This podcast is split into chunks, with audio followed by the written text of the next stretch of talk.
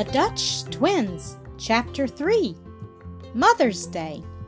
Yesterday was a very long day, said Vrouw Vedder on the morning after market day. You were gone such a long time. Kat gave her mother a great hug. We'll stay with you all day today, mother, she said. Won't we, Kit? Yes, said Kit, and he hugged her too. And we'll help you just as much as we helped father yesterday, won't we, Kit? More, said Kit. I shouldn't wonder, said father. I shall be glad of help, said Vedder, because Grandma is coming and I want everything to be very clean and tidy when she comes. I'm going first to the pasture to milk the cow. You can go with me and keep the flies away. That will be a great help. Vrouw Vedder put a yoke across her shoulders with hooks hanging from each end of it. Then she hung a large pail on one of the hooks and a brass milk can on the other.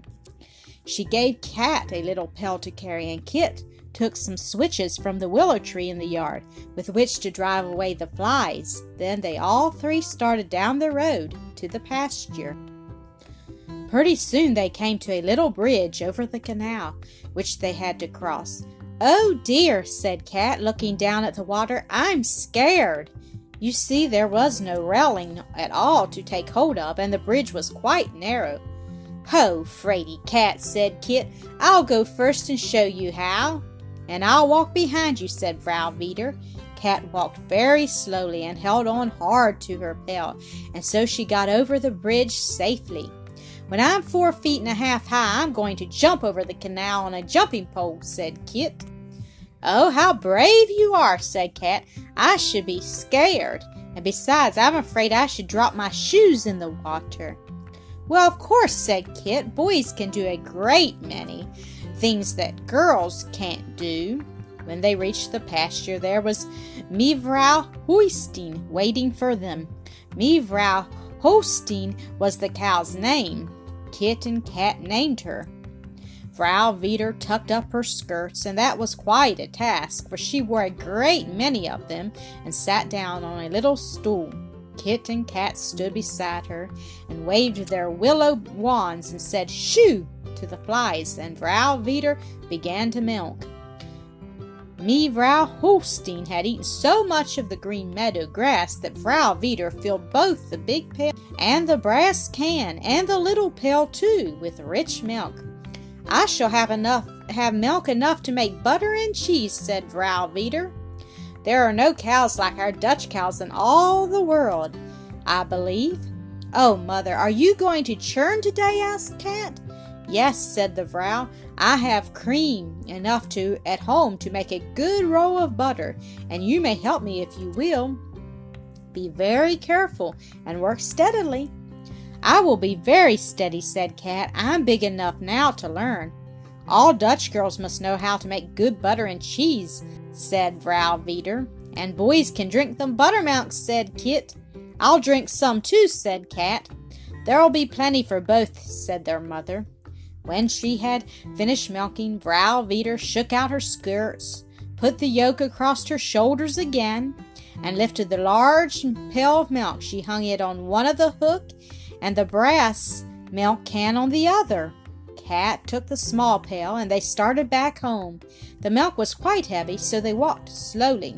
They had crossed the bridge and were just turning down the road when what should they see but their old goose and gander walking along the road, followed by six little gooselings. Oh, mother, mother, screamed Kat, there is the old goose that we haven't seen for so long. She has stolen her nest and hatched out six little geese all her own. They are taking them to the canal to swim. Quick, Kit, quick, said Vrouw Don't let them go into the canal. We must drive them home. Kit ran boldly forward in front of them, and Kat ran too. She spilled some of the milk, but she was in such a hurry that she never knew it until afterwards, when she found some in her wooden shoes. Kuss, said the old goose and she ran straight for the twins, with her mouth open and her wings spread. The old gander ran at them too. I can't begin to tell you how scared Kat was then. She stood right still and screamed. Kit was scared too, but he stood by Kat like a brave boy and shook his willow switches at the geese. and shouted shoo, shoo, just as he did at the flies.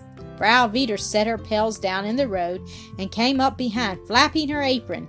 Then the old goose and the gander and all the little gooselings started slowly along the road for home, saying crosswords and goose talk all the way. Father Vedder was working in the garden when the procession came down the road. First came the geese, looking very indignant, and the gooselings. Then came Kit with the leaves all whipped off his willow switches. Then came Kat with her pail, and last of all, Vrouw Vedder and the milk.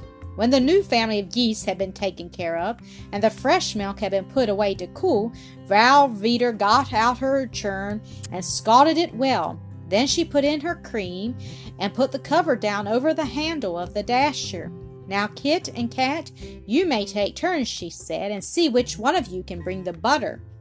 But be sure you work the dasher very evenly, or the butter will not be good. Me first, said Kat, and she began. Kit sat on a little stool and watched for the butter. Kat worked the dasher up and down, up and down. The cream splashed and splashed inside the churn, and a little white ring of spatters came up around the dasher. Kat worked until her arms ached. Now it's my turn, said Kit. Then he poked the dasher, and the cream splashed and splashed for quite a long time, but still the butter did not come. Ho, said Kat. You're nothing but a boy. Of course you don't know how to churn. Let me try. And she took her turn. Dash, splash, splash, dash. She worked away, and very soon around the dasher there was a ring of little specks of butter. Come, butter, come! Come, butter, come! Some for a honey cake and some for a bun. She sang in time to the dasher, and truly, when Vrouw Vedder opened the churn, there was a large cake of yellow butter. Vrouw Vedder took out the butter and worked it into a nice roll. Then she gave each of the twins a cup of buttermilk to drink. While the tw- twins drank the buttermilk, their mother washed the churn and put it away. When she was all through, it was still quite early in the morning because they had gotten up with the sun. Now we must clean the house, she said. So she got out her scrubbing brushes and mops and pails and dusters and began. First, she shook out the pillows of the best bed that nobody ever slept in, and pushed back the curtains so that the embroidered coverlet could be seen. Then she put the other beds in order and drew the curtains in front of them. She dusted the linen press and left it open just a little, so that her beautiful rolls of white linen tied with ribbons would show. Kat dusted the chairs, and Kit carried the big brass jugs outside the kitchen door to be polished. Then they all three rubbed and scoured and polished them until they shone like the sun. Now it is time to cook the dinner, said Vrouw Vedder. We will have pork and potatoes and some cabbage.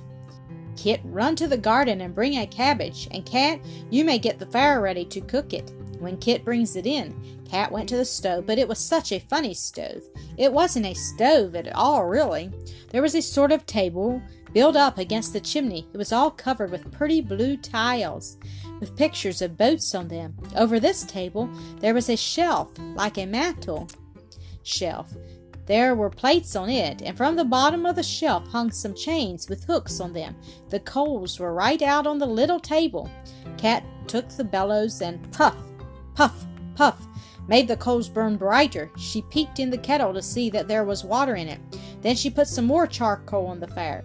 Kit brought in the cabbage, and Vrouw Vedder cut it up and put it into the pot of water hanging over the fire. She put the pork and potatoes in too.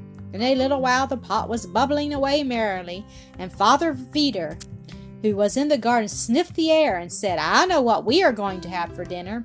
While the pot boiled, Vrouw Vedder scrubbed the floor and wiped the window. Then she took her brooms and scrubbing brush outside. She scrubbed the door and the outside of the house. She she scrubbed the little pig with soap. The little pig squealed because she got some soap in its eyes. She scrubbed the steps and even the trunk of the poplar tree in the yard. She scrubbed everything inside except Father Vedder and the twins. By and by, she came to the door and called, Come to dinner. Only be sure to leave your wooden shoes outside when you come into my clean kitchen. And as it was Saturday, the shoes were scrubbed too that night. When the dinner was clear, cleared away, Vrouw Vedder said to the twins, It is almost time for grandmother to come. Let's walk out to meet her. They walked clear to the edge of the town before they saw her coming. They walked on top of the dike so they could look right down into the street and see all the houses in a row. Grandmother was coming up the street with a basket on her arm. What do you think is in that basket? Vrouw Vedder asked the twins. Honey cake, said Kit, and Kat said candy. And Kit and Kat were both right. There was a large honey cake and anise candies and some currant buns in, besides. Grandmother let them peep in and see. They were very polite and did not ask for any. Vrouw Vedder was proud of the twins' good manners. Grandmother said, This afternoon, when we have tea, you shall have some. I'm glad I ate such a lot of dinner, said Kit to Kat as they walked along, or else I'd just have to have a bun this minute. Yes, said Kat, it's much easier to be polite when you aren't hungry. When they got home, Kit and Kat took their grandmother to see the new gooselings and to see the ducklings too. And Vrouw Vedder showed her the butter that Kit and Kat had helped to churn, and grandmother said, My, my, what helpers they are getting to be. Then she said, How clean the house is, and then how the brasses shine. Yes, said Vrouw Vedder, the twins helped me make everything clean and tidy to show to you. I guess it's time for honey cakes, said grandmother. Then Vrouw Vedder stirred up the fire again and boiled the kettle and made tea. She took down her best china cups and put them out on the round table. Then grandmother opened her basket and took out the honey cake and buns and the candy, and Vrouw Vedder brought out her fresh butter. I can't stay quiet much longer, said Kit to Kat. Grandmother gave them each a thin slice of honey cake and a bun, and Vrouw Vedder spread some of the butter on the buns, and oh, how good they were! Some for a honey cake and some for a bun, sang Kat. It didn't take the twins long to finish them. When they had drunk their tea, gra- grandmother brought out her knitting, and Mother Vedder began to spin. How many rolls of linen have you left for Kat when she marries? Grandmother asked. I try to make at least one roll each year, so she has four now, and I'm am working on the fifth one, said Vedder. She shall be as well to do as any farmer's daughter. Near here, when she marries. See, this is the last one, and Vedder took from the press a roll of beautiful white linen tied with blue ribbons. Is that for me, Mother? asked Kat. Yes, said Vedder. When you marry, we shall have a fine press full of linen for you. Isn't Kit going to have some too? asked Kat. Grandmother laughed. The mother of the little girl who will some day marry Kit is working now on her linen, no doubt, so Kit won't need any of yours. The twins looked very solemn and went out into the yard. They sat down on the bench by the kitchen door together. Then Kat said, Kit, do you suppose we've got to be married? It looks like it, said Kit. Things seemed very dark indeed to the twins. Well, said Kat, I just tell you I'm not going to do it. I'm going to stay at home with mother and father, and you and the ducks and everything. What will they do with the linen then? said Kit. I guess you'll have to be married. Kat began to cry. I'll just go and ask mother, she said. I'll go with you, said Kit. I don't want to any more than you do. So the twins got down from the bench and went into the kitchen where grandmother and Vrouw Vedder were. Their mother was spinning flax to make linen thread. Mother, said the twins, will you please excuse us from being married? Oh, my, oh, said Vrouw Vedder. She seemed surprised. We don't want to at all, said Kat. We'd rather stay with you.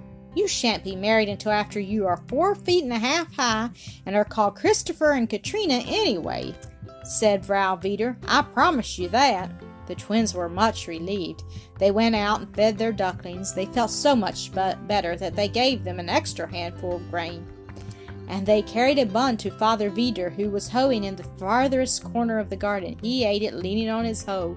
When they went back to the house, it was late in the afternoon. Grandmother was rolling up her knitting. I must go home to grandfather, she said.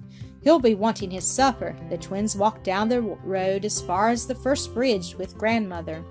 There she kissed them goodbye and sent them home. When their mother put them to bed that night, Kat said, Has this been a short day, mother? Oh, very short, said Vrouw Vedder, because you helped me so much.